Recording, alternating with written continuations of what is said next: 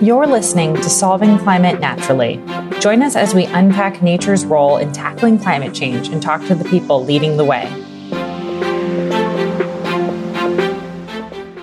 Welcome to Solving Climate Naturally, where we speak with experts and leaders at the cutting edge of natural climate solutions and help demystify this growing field. We're your hosts. I'm Julia. I'm Kate. And I'm Ida. Today, we are thrilled to be joined by Justin Adams, co director for nature based solutions at the World Economic Forum and executive director of the Tropical Forest Alliance. Justin has spent 25 years championing innovation and sustainability in both the private and public sectors to address the climate challenge.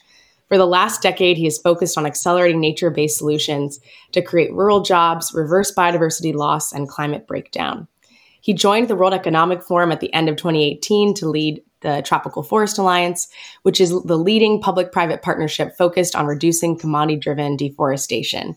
He launched the Trillion Trees platform, 1t.org, at Davos 2020 to build a global movement for ecosystem restoration and is also now exploring how to unlock carbon finance to accelerate nature based solutions deployment.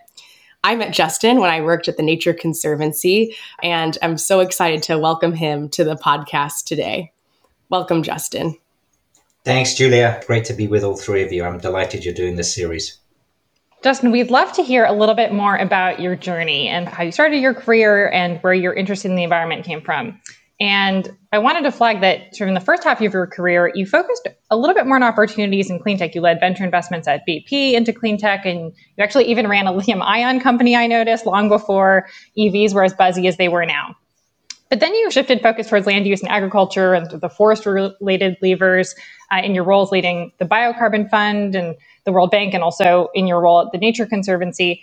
And we were really curious, like, what sort of motivated this switch? Hmm. So my journey has been one that has constantly been about bridging different communities and different worlds. I grew up with a very entrepreneurial father, so I've always had sort of a, a, a belief that business and innovation can actually do good, can unlock solutions, um, and uh, studied business as an undergraduate and went into the world of business. But also at the same time, I spent a lot of time in the outdoors, climbing mountains, and uh, and had a deep and uh, uh, and long lasting love for for the natural world. And so it was clear back in the early 90s that, that, that we were degrading the environment then. The, we had the Rio Earth Summit in 1992, which left a mark for me and many, many others. Uh, and that probably marked the, the beginning of my interest in sustainability. So, how could business actually make a difference and help uh, build a, a, a, different type of future. And that really has been at the core of what's driven me uh, ever since. And uh, so I started working on climate uh, in the mid 90s. And like everybody at that stage was working on the energy transition, renewables and batteries. And so I spent 15 years working on some of those solutions and had some great opportunities working in Silicon Valley when the first clean tech wave came um, but also uh, had joined BP was was leading a key part of BP's alternative energy business, looking at scaling some of these solutions. And as part of that, I ran uh, a group focused on carbon capture and storage, but more broadly looking at carbon solutions. And that really began my deep interest in the potential of forests and the potential of ecosystems as a critical part of the carbon cycle that was massively underinvested in. Uh, and the more I tugged on that thread, the more uh, interested I became, and the more it became apparent that this was a sector the world wasn't paying sufficient attention to.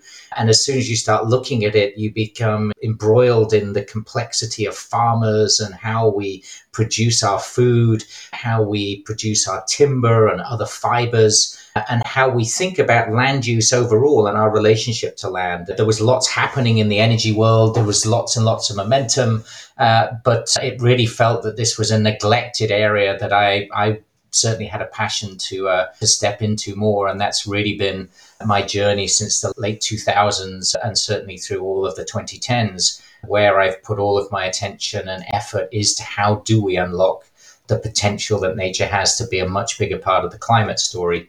So that's at the highest level. That's been my uh, my journey and why I shifted into uh, the world of nature and natural climate solutions. And Uh, you've worked in really a wide range of environments, sort of in an NGO context like TNC, but you've also worked in these more corporate and commercial environments. And so uh, I wanted to ask for people interested in pursuing natural climate solutions professionally, how would you advise them to think about working either at a major NGO or in a more commercial context like a startup or a big corporate or a commercial investment manager? And could you talk a little bit about sort of what you can do in NGOs that you can't do at commercial institutions or or vice versa? Hmm. I would say, yeah, this is a sector, and it's not an easy to define sector, and we can get into that a little bit. But I would say anybody that is interested, you know, follow your heart, follow your passion, uh, and there is so much opportunity starting to open up in all of those areas you talked about. Whether you're in the world of finance and looking at asset uh, uh, and portfolio management, whether you uh, are in corporates, whether you are in an NGO, whether you're in a startup, whether you're in academia uh, we need everybody leaning in, and, and that's everybody in those sectors. But also, this has got to be a global movement. So much of the opportunity sits in the global south. And yet, too often, our climate discussions, our environment discussions have been dominated by, by the global north. So, uh, this is really a way that we uh, that we need to connect everybody into to this, and there's opportunity for each and every individual to get involved. Absolutely. And, you know, we're excited to dig into some of these questions around the landscape of different players. Um, and, you know, one of the major sort of areas within that are these international forums and bodies that, that you're really involved in. So the Tropical Forest Alliance, 1t.org. Could you give us the sort of one minute breakdown of each of those um, areas? Um, and then any other that you're working on that you'd want to highlight? Um, and, and then helping us to paint the map of these different players and the complementary roles that they play. So the first is to sort of highlight that that actually for any of this work to make a difference, it's the local action, it's the on the ground action that's so important. So how we funnel more resources to uh, to farmers, to foresters, to environmental organizations actually deploying solutions on the ground is key. So you have that local action but you know, I spend a lot of time on the ground working with those communities and those actors. But actually, most of my work and where I've been able to deploy my skill set has been in actually helping shape the global agenda. And so for the last couple of years, that's been with the World Economic Forum, uh, which is a fantastic convener of governments, of business, of civil society, and bringing all of those partners together to look at where those solutions are. So that's where my focus is. Uh, but I'm not for a minute suggesting that that is that is how we make the most important work happen, which is the work on the ground the platforms that we are building is Tropical Forest Alliance is working with on commodity driven deforestation, so palm oil, soybeans, cattle.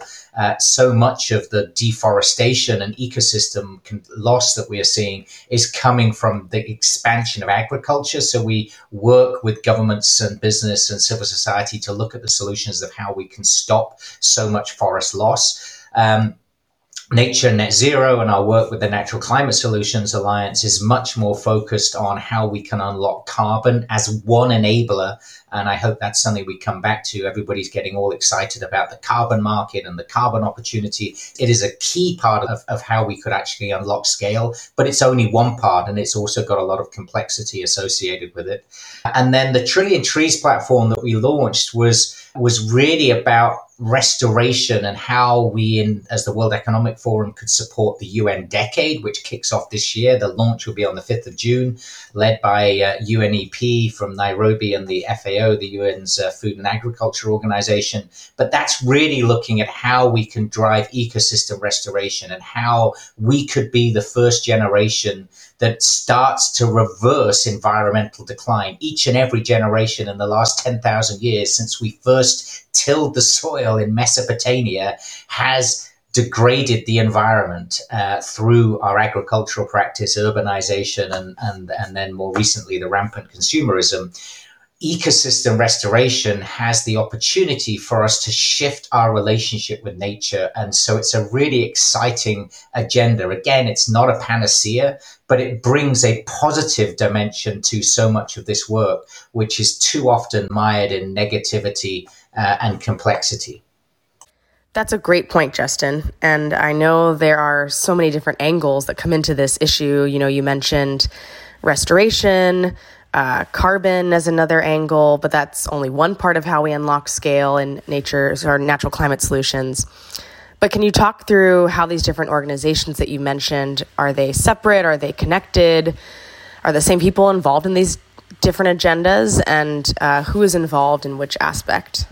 So the, the short answer is there's a lot of complexity, and so all of these agendas overlap. They all interconnect, uh, and so you know inevitably we try to split that down and find a simple solution. And everybody's always searching for the silver bullet. The bad news is there is no silver bullet. The good news is, uh, as I said before, you know, there are lots of different opportunities and lots of ways into this discussion. Uh, and so for us to be successful at, a, at the highest level, we've got to stop the degradation and destruction uh, of nature. Uh, and then we've got to shift how we manage our lands, our waters around the world, and uh, and how they can actually be how we can produce food and produce other materials in a way that isn't so destructive. And then how can thirdly, how can we actually start to restore uh, the the ecosystems that we rely on for so much of uh, of, of, what we take for granted, which is the, the life uh, on Earth, and that's that's that's at the highest level, kind of how we need to think about this as a problem. Carbon and the carbon markets is is a really nice um, currency to, uh, of of how we can drive some of that transition. If we can get incentives to farmers and to landowners and uh, to communities to shift some of those practices, to manage their lands in different ways, to restore their lands. That can be one way of encouraging a shift from some of those stakeholders. Um, but it is not ever going to be sufficient. We've got to stop the subsidies that, that currently drive agriculture in one direction towards big monocultures and towards a, a subsidy for production as opposed to supporting environmentally uh, friendly and climate friendly practices. So we've got to shift how that's financed. We've got to sort of become much more aware with financial decision making and procurement decision making from the big financial institutions and the big corporates of the footprint that their decisions have on the natural world. And right now, we are not good at being able to sort of pass apart what is the environmental footprint of so many of these decisions that we are making. Um, so that starts to get to some of the question of, of what we need to make a shift. Well, I actually did want to dig a little bit into sort of the dynamic that you were just describing around this tension between conservation and farmers and food systems. And and one thing we talked about previously is that one of the great sort of challenges, but also opportunities of the movement around climate is the opportunity to put people at the center of it and to create a just transition. And that sometimes raises the questions like, how do you define a just transition? And, and so we wanted to ask you, just building off what you just said, what is the opportunity for natural climate solutions to enable a just transition? And are there particular examples that you could flag from your own experience where, where this is done well? At the most basic level, unless we put people at the center of this, we are never going to achieve the potential of natural climate solutions. Uh, but a lot of the thinking, a lot of the work has come from the environment community that's done fabulous uh, and really important work to try and protect uh, our natural environment over the last five, six decades. And often that's been about keeping people out of landscapes or out of seascapes so that those environments are not degraded. And so we've got this paradox that we've got to deal with that this has got to be about actually putting people at the center of this because there's 500 million farmers there or thereabouts on the planet today, right? Those farmers and the millions of foresters that we have um, are the ones with the really big land footprint. And if we're not finding a way of incentivizing them to do the right thing, we will fail. Um, and incentivizing them to do the right thing, we've got to recognize that often farmers are the ones at the forefront of environmental change, of climate change. Uh, and so they've got to adjust. And very often, particularly in the global south and many of the developing nations, those farmers have nothing and they may just be thinking about how they can get food on the table or send a kid to college uh, versus thinking about solving a global challenge and global issue like climate change. So, thinking about how we make these transitions work for those farmers uh, and those landowners is at the center and at the crux of, of how we're actually going to be successful here. And so thinking that carbon alone is the panacea that's going to unlock that, that's where we've also got to be, you know, we've got to be a little bit more sophisticated in doing it. So carbon, great. It's one way of creating an incentive, but what about the products that those farmers are producing? How do we ensure those farmers are incentivized to produce their product and the environmental services that we want to deliver? So I think we've got to start thinking about how we stack multiple benefits coming off the land and how we're incentivizing farmers, landowners uh, in a much more joined up fashion. That's also going to require that decision makers, particularly governments, start to take an integrated view of how we use land. So we've got to figure out how we're going to produce the food that's going to feed nine or 10 billion people. How are we going to clothe people, given most of our clothing comes from natural fibers, wool and cotton and, uh, and leather and the like?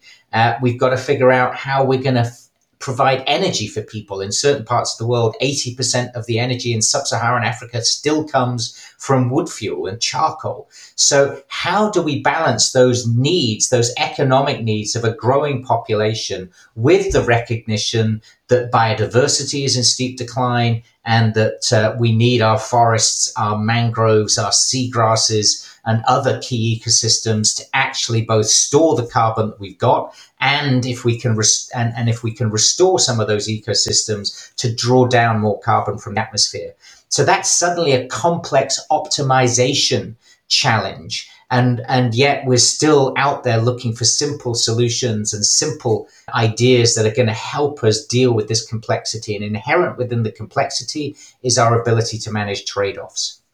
I'd love to get your thoughts on the the role of indigenous people in particular, given that you know about a third of the remaining intact forests is is held by indigenous people, and so what are the impacts of some of these de- deforestation or, anti-deforestation st- strategies on local people? How can they be more involved?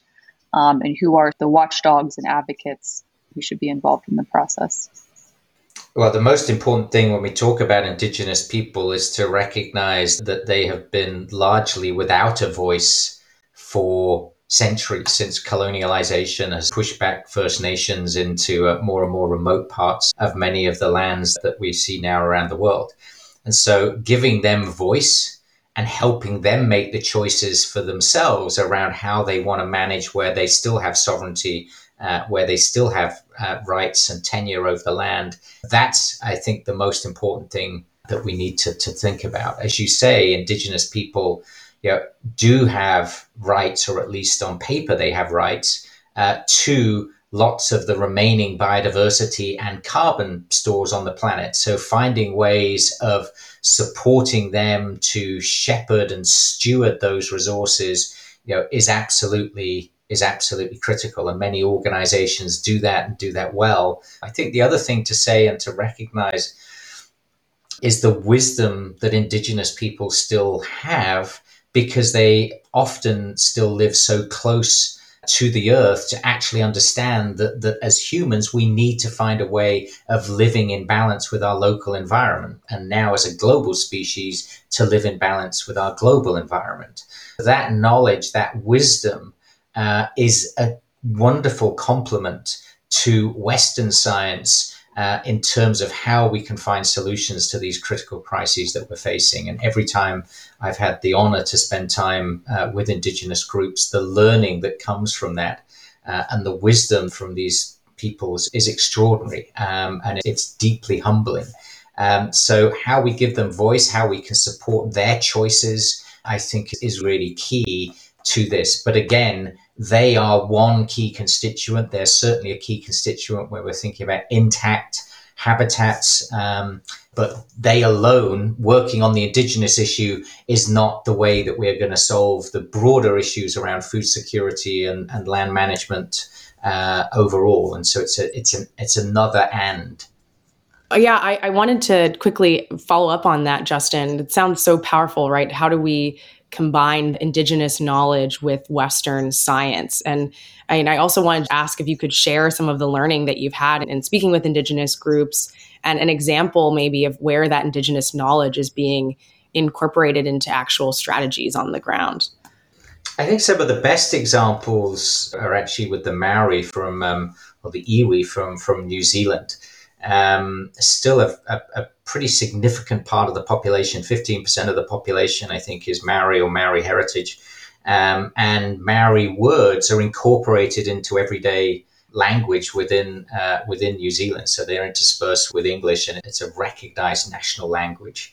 There's still enormous problems and enormous challenges between the the, the European uh, colonizers and the native indigenous peoples, but there's a much more visible culture throughout New Zealand that really a very deep impression on me. And, and one of the wonderful things that you see there is as they have, have starting to get more rights and, and going back to treaties that were signed and ensuring those treaties follow through with, they have started to work on things like giving legal rights to a river um, the Whanganui River or to a mountain range, the Viranaki mountain range. In Western minds, that it's a river or it's a mountain. Uh, but in Maori culture, these are living beings, and suddenly they've now got legal rights. So, with legal rights, they now are looking at what are the rights of the river and how can that river, all of the desecration that's happened with the river and the pollution that's happened, how can some of that be reversed? Uh, to uh, actually find a more balanced way of being in the 21st century. So there's a wonderful, it's a wonderful example for me of actually where and how um, indigenous knowledge and in an indigenous worldview is being woven together with the Western uh, worldview that's there. I also spent time out on a restoration project and just seeing the kind of care and tenderness of which they were growing native trees and seedlings of native trees in this, this wonderful nursery that were then being used to actually drive a big part of New Zealand's uh, uh, restoration program. So that's one example. There's many other examples that I could touch on. I, I haven't once returned from, from one of those trips unchanged. Uh, I want to switch gears just a bit. I'm particularly interested in how to conserve and restore forests in countries or regions that are characterized by conflict and fragility, um, so much more more complex complex environments. And you know, I know a lot of your work is around stakeholder engagement and bringing together private sector, NGOs, government. Um, but are there preconditions for this sort of stakeholder engagement? Do you need strong government partners, strong governance, physical security, things like that to even begin to be effective? I, I, think it's a great question, Kate. And there's actually a couple of really nice examples um, of post conflict restoration that I think would be worth digging into. But, but I guess the fundamental point is that dialogue is a precursor to progress. And one of the things that worries me about where we are with natural climate solutions and the broader environment movement overall is that, and I think social media is exacerbating this, we live in a world where everybody is convinced of their rightness. Uh, and so we're getting louder and louder voices as the urgency of the problem becomes ever clearer that the environment movement knows exactly what the right thing to do is and we have to stop all deforestation today. And and that's neglecting often the needs of the of farmers or rural communities that are actually just thinking about how they can ensure they've got economic opportunities to develop to educate themselves or to feed themselves in many instances. And so that you get this sort of standoff between rural agricultural communities and, and the environment community. And the only way we find a path through that is through dialogue. Similarly, with the, the timber wars we've had in the past, you know, we've made the environment movement and the timber uh, industry both critical constituents if we're going to solve natural climate solutions at scale. And yet, all too often, sometimes I'm in rooms and you can't even get the people to sit around the table, right? So, to, and certainly where I'm coming from is dialogue is the only way we're going to solve this because there's so many different points of view, there's so many different perspectives. So that dialogue is is crucial. The the challenge is dialogue takes time. Um, and uh, certainly to have deep dialogue and to really ensure you're listening to each other, that really takes some time. And yet here we are knowing the urgency of the, the challenge, whether it's climate or biodiversity loss. And some people saying we've got 10 years to, to act and to change everything around. So how can we actually both you know, engage meaningfully, have dialogue, make progress, but but recognize there is still an urgency to the challenge as well. And I, I think in post-conflict situations, I can't talk to so much to where there is you know ongoing conflict, but in post-conflict situations where there's peace discussions and where the different parties are sitting around the table looking at reconciliation, you know, the opportunity to actually bring the environment to this and to restoration to some of this is, I think, very real. I was in a discussion uh, just a couple of days ago about Sudan, you know, one of the largest countries in Africa, four civil wars in the last 20 years, and yet an incredibly productive and fertile area of land, as well as the threat of growing encroachment from the Sahara.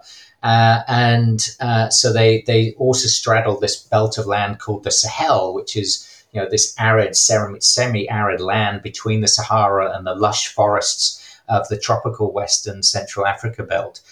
And so in that Sahel region, conflict is rife.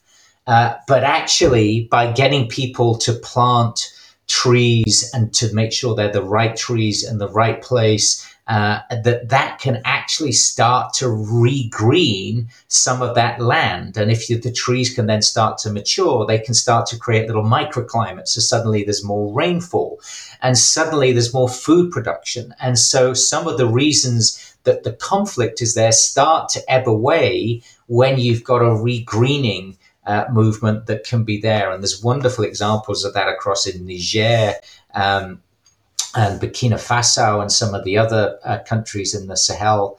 Uh, and the African Union has this fabulous project called the uh, the Great Green Wall of Africa, which is about planting or to be regreening that whole belt from Senegal on the Atlantic all the way across to Ethiopia and Djibouti on the Red Sea, uh, and to bring restoration into that. So, yes, there'll be climate benefits of doing that, but mostly there's going to be human benefits. Again, this is putting communities at the center of that, and that then brings security benefits. Uh, and that's that's one of the things that really gives me hope about if we can unlock some of this opportunity, if we can get more corporates to engage and invest there and bring the capability and capacity to support the communities, if we can get governments to align behind some of that, like this example in Sudan I was just giving, that is one of the things that that for me is where hope lies uh, in terms of how our work can really make a difference in the uh, in this, the years and decades ahead.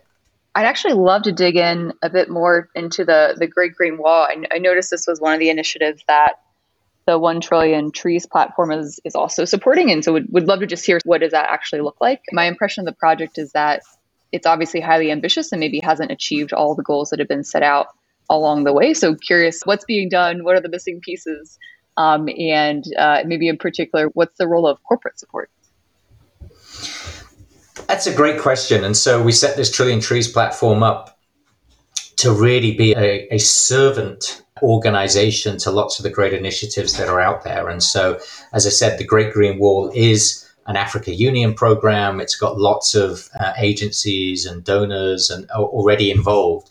And the question that we were asked as the World Economic Forum is how can you come in and support uh, and drive more progress into a great visionary project, but a highly ambitious project, as you said, that the Great Green Wall is. And so, a number of the areas that we then look at is well, where and how could corporates play? Where and how can innovation play uh, into this? And how can our convening capacity to support what is already happening? And so, uh, we have got a group of companies and group of investors and uh, uh, group of other civil society actors together with governments sitting around the table looking at exactly that question. And one of the one of the critical things that we're asked is how could corporates help create supply chains? Because if uh, communities are planting trees that are producing nuts or fruits that then need a market so shea butter you know, a wonderful cosmetic product that is native and indigenous to that region of Africa. How can we actually help create more supply chains that would provide an economic incentive for those or an economic offtake for those types of trees? So that's the type of opportunity that's there. We've also just launched this wonderful platform called Uplink, which is a digital platform to connect innovators. It has more than 14,000 uh, active users who put forward their ideas around specific challenges. And so we've recently launched, in fact, it's live now, an uplink challenge for the Great Green Wall.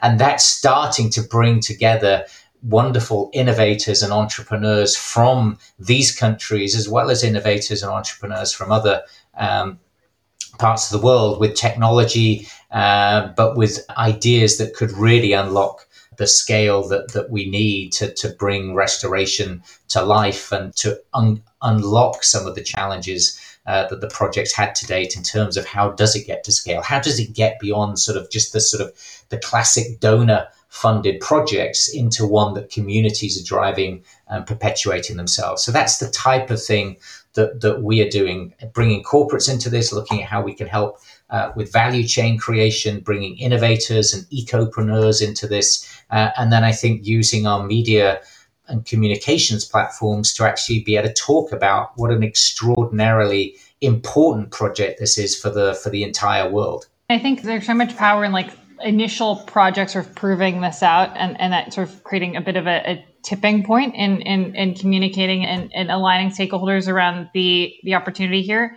Um, we did want to ask, there's a lot of debate around the importance of conservation versus restoration versus planting new trees. And where do you come down in this debate, and, and where do you think we should focus the most in this next decade?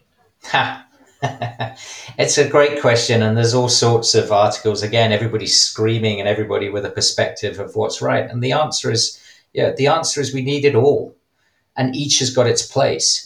And you know, and and and it's absolutely true that we cannot just focus all of the attention and this you know, huge upswing in interest that we're seeing from corporates to get involved in natural climate solutions, but, but restoration efforts and growing trees more broadly.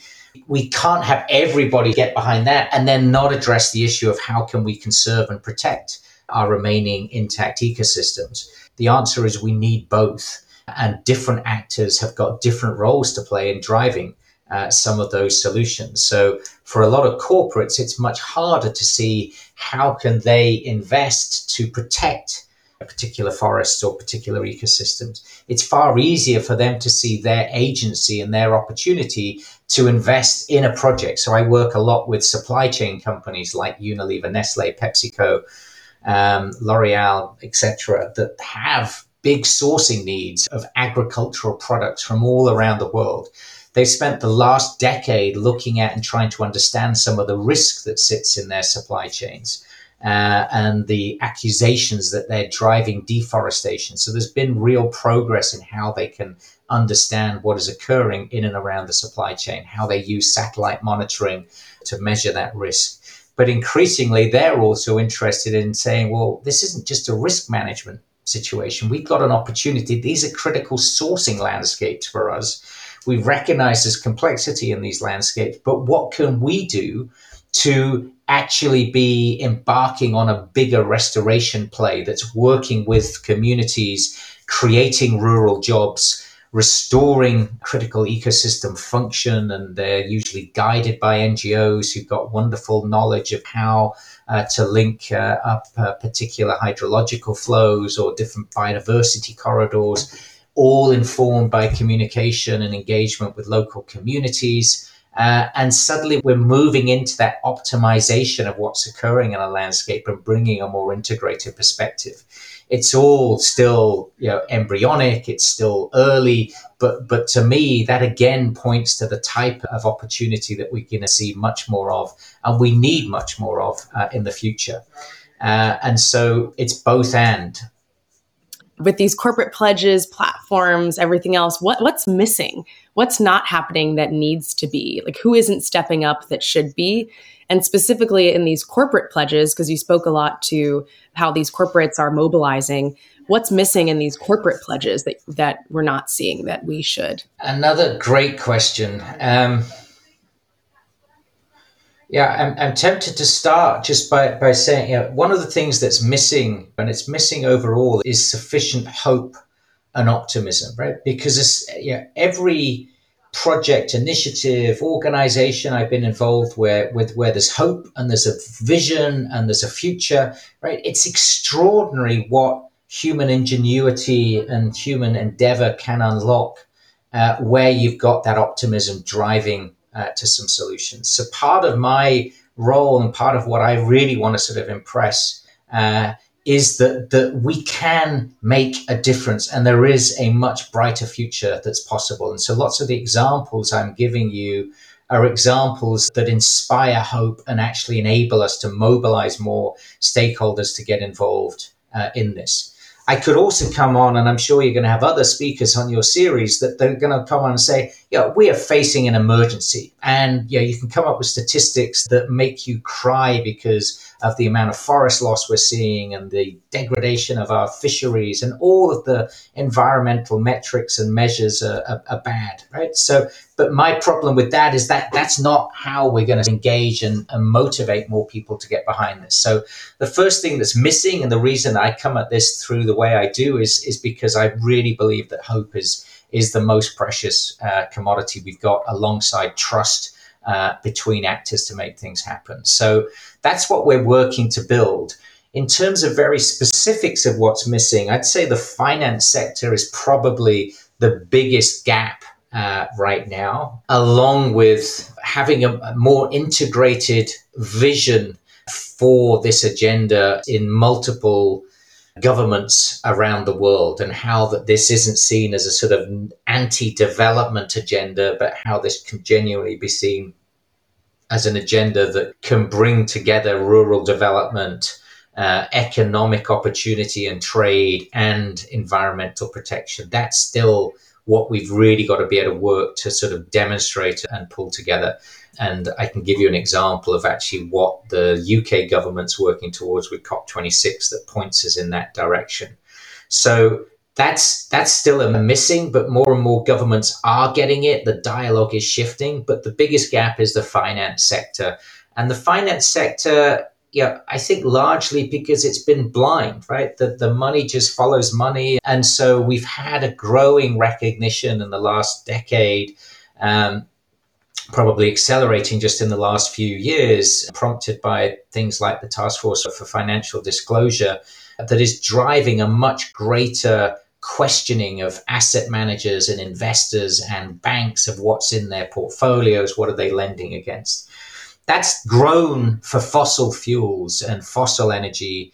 That has not grown in anything like the same way yet in terms of deforestation and environmental degradation. And I think there are some leading investors starting to ask these questions, starting to look at how they can get involved. But I think that becomes a real uh, tipping point over the next few years. And that's an area we're spending a lot more time thinking about. In terms of what's missing from the corporate pledges or corporate action themselves, I think one of the most important things is just full transparency and reporting. Despite the progress that's been made, it's stunning that we still don't have a standardized reporting, really transparent reporting. Uh, that can enable incremental progress. And I think it's because everything's been black and white. We've got to stop everything. And, and actually, what we're seeing is is you know we're seeing progress, uh, incremental progress, and how can we actually track that more clearly how can we bring much more transparency? And some of the leading companies you know, are doing that. Uh, there's then many other companies particularly in non north american non european markets that uh, that really aren't uh, aren't tracking nearly as much as they need to yet. And I, I think there's a much broader awakening from the corporate community that's going to be critical here on the finance side, I'd love to dig in just a, a, bit more. And you know, first question is just why why do you think natural climate solutions have been so underinvested compared to other parts of the climate space? Um, and then you mentioned, you know, a little bit earlier in our conversation, viewing carbon finance as an enabler. Um, curious, you know, how you are seeing the possibility for carbon credits to actually change the game, and, and maybe on the flip side, what the limitations are. Hmm. So, I mean, there's a very simple answer why we haven't seen more investment in NCS, right? It's really complicated. And we don't have assets that, that uh, you know, the financial sector can really get behind. And so, yeah, carbon markets is seen as sort of one of the ways that we're we're going to shift this. And so I am an advocate for carbon markets. I believe carbon can send a signal. I think the danger is viewing carbon and, uh, and carbon finance as the panacea that's going to solve all of this versus carbon markets as an enabler and carbon finance as an enabler for some of the shifts and the changes that we want to see. So that's that's what worries me. And I think there's some financial institutions just waiting around and looking at, oh, now the carbon market's going to come along. We've had the Carney Task Force report and a whole bunch of financial institutions around that. And suddenly we're going to make the same mistakes that we made 15, 20 years ago with Carbon Markets 1.0 of, of thinking, oh, this is now going to solve everything. And it, and it really, it really doesn't. And it belies so much of the complexity and the challenge that, that, that we are going to need to deal with uh, in the months and the years ahead. There are billions of dollars invested in real assets, in agricultural land, in forestry, and then monies that are invested into agriculture companies and into supply chain companies and into some of the tech companies that work in this space. And it's those investments and understanding have they got a positive impact that I think we really need to put more time and energy and attention into how we scale those so that, that when we're making an investment into a forestry uh, company or into a TIMO uh, or into a, a, you know, real estate asset, then are we really thinking about the environmental impact of that investment? Because that's again how we're going to make the biggest shifts versus thinking, oh, let's scale a new carbon opportunity and that's going to suddenly create all the incentives. So I, I, there's, there's, a much more complicated answer than that. And once again, I'm giving you a both and answer. But my one fear for natural climate solutions is a sense that, oh, carbon markets are coming and carbon markets is going to solve the whole thing. It's one part of what we need to solve for. And if we only focus on that, we're going to end up with some very perverse uh, and unintended outcomes. Speaking of the carbon markets, part of the answer, I mean, there's been so much exciting work in the lead up to COP26 this year, which I think will be a, a seminal COP among them. Um, could you talk a little bit about how you've been involved on, on Carney's task force and what you, you know, specifically hope will come out of COP26 for natural climate solutions and carbon markets?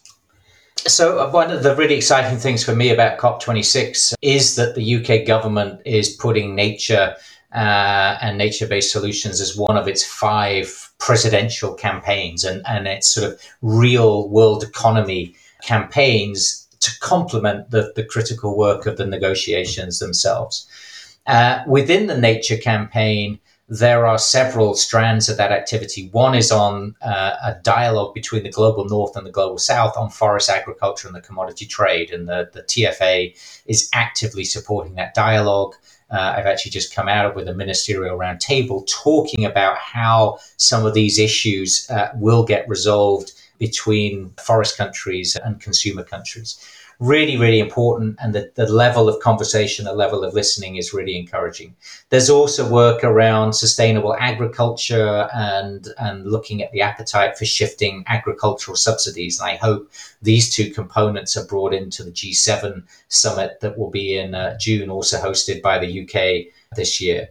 Um, there is then a carbon markets component, and the visible part of that has been the, the Carney Task Force for Scaling Voluntary Carbon Markets. The UK has also just launched a voluntary carbon markets initiative looking at how we can bring scale and integrity on both the demand side and the supply side into the discussion. And so that is exciting. That's got to sit alongside the very important issues of negotiating Article 6 uh, of the Paris Agreement that also will then set out the rules for how and where countries can trade carbon and all sorts of uh, complex but important issues like corresponding adjustments will get resolved through that. So we are actively involved working on the carbon market discussions. We've been an observer and participant in the Carney Task Force uh, through our Nature Net Zero work, and we'll continue to do that, continue to support that but again, it's one component of what the UK is trying to achieve overall at COP26. And our biggest aspiration is to be supporting that. I think one other thing we're going to see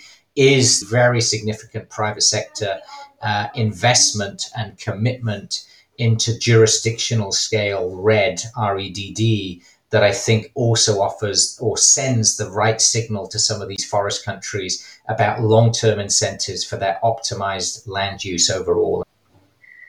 All right. As we move toward a close, one of the questions that we ask all of our guests is if you had a magic wand, what would you change to scale natural climate solutions in 30 seconds or less?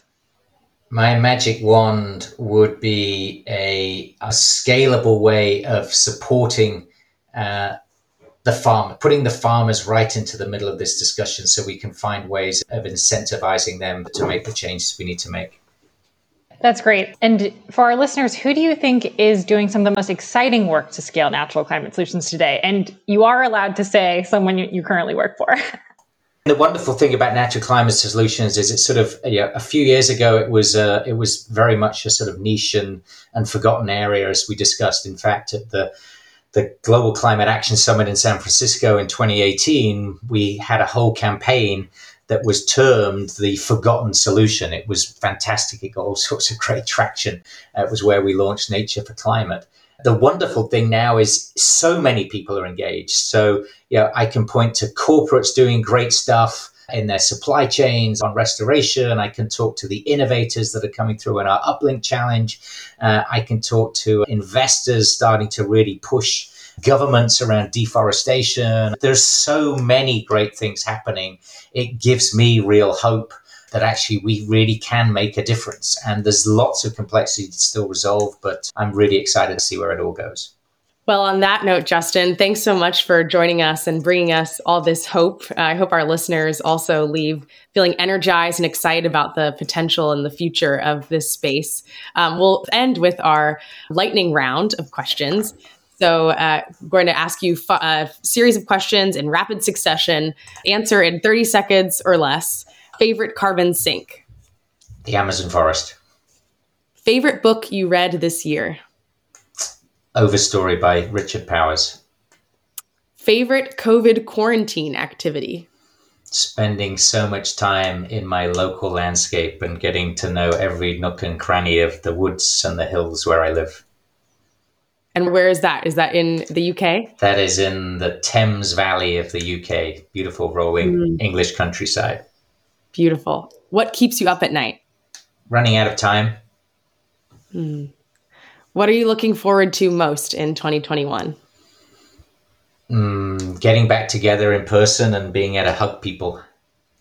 Hmm. Yes, that sounds so nice. I think we can relate. yes. Thanks so much, Justin, for joining us today. That was great. Thank you for joining today's episode of Solving Climate Naturally. Check out our website, solvingclimatenaturally.com, to see this episode's show notes, explore resources, and learn about upcoming episodes. Let us know what you think by connecting with us via email or Twitter. We'd love to hear from you. See you next time.